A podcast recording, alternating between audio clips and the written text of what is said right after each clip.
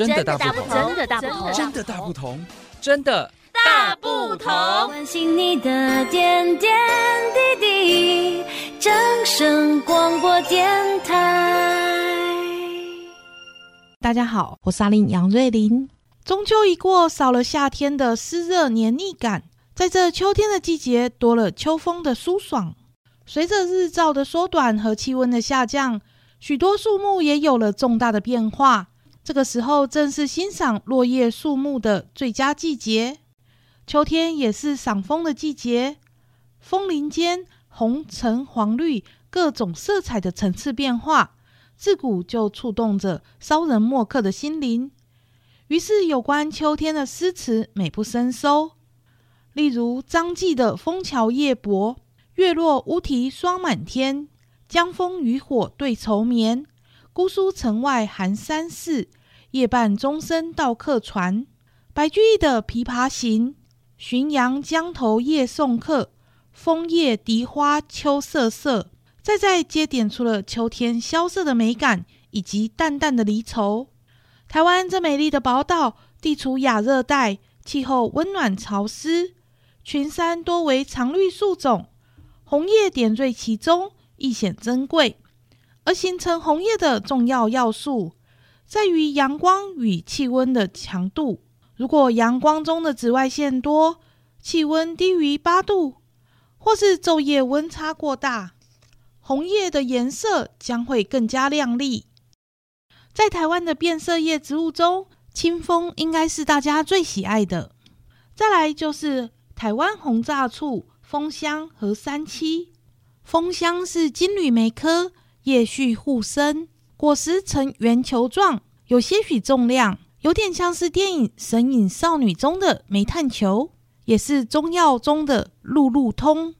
清风则是属于醋树科，叶序对生，而它的果实像是两片翅膀，也就是俗称的翅果，呈人字形，主要以观赏为主。由于醋和风两种植物，它的叶子长得很像，很容易混淆，所以常有所谓的“三风五处”的区分说法。事实上，枫香的叶片偶尔也有五裂的，若是仅以叶片来区分，有时候还是会混淆。清风多半生长在低中海拔山区，随着气温的下降，叶色会变得更加红艳，是观赏性极高的红叶树种。长在平地的枫香，秋季落叶前多半只是焦黄，很少变得通红。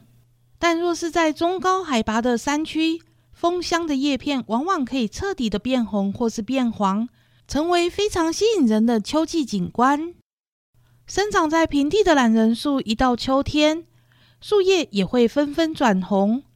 由于每片叶子都很大，落叶的景观也相当特殊。对人类而言，秋天的落叶是视觉的饗宴，但是对树木而言，却是不得不的生存策略。冬天的低温会让树木的根部作用变弱，而寒冷干燥的风又会让叶片的蒸散作用变强。因此，用没有叶子的方式度过寒冬，算是树木节能减碳的具体实例。落叶之前，树木会有许多的生理变化，包括回收叶片的养分。不浪费任何有用的物质，以及产生离层，阻断叶片的水分和养分。原本鲜绿色的叶片，在一连串的变化下，叶绿素崩解了，取而代之的是黄色系的胡萝卜素、叶黄素以及红色系的花青素。秋天的榄仁树像一个七彩的调色盘，枫香到了秋天，叶子会从嫩绿色转变为耀眼的金黄。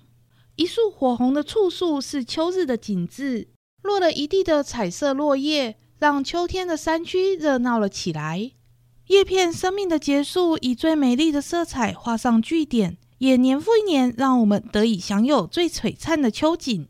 台湾每处国家森林游乐区的四季美景，都是由不同的森林系色票所构成。微凉的季节，能够和家人朋友们一起赏枫，是再幸福不过的事了。不过，在玩乐之余，不妨多多留意，究竟自己赏的是枫香还是清风。除了了解关于枫叶的冷知识之外，也能够为出游增添一份额外的乐趣哦。在这边，阿玲要祝福各位听众朋友们都能拥有自然、健康、快乐的美好生活。拜拜。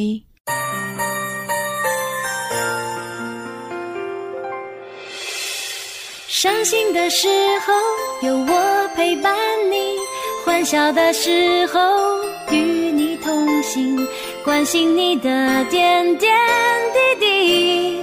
掌声广播电台。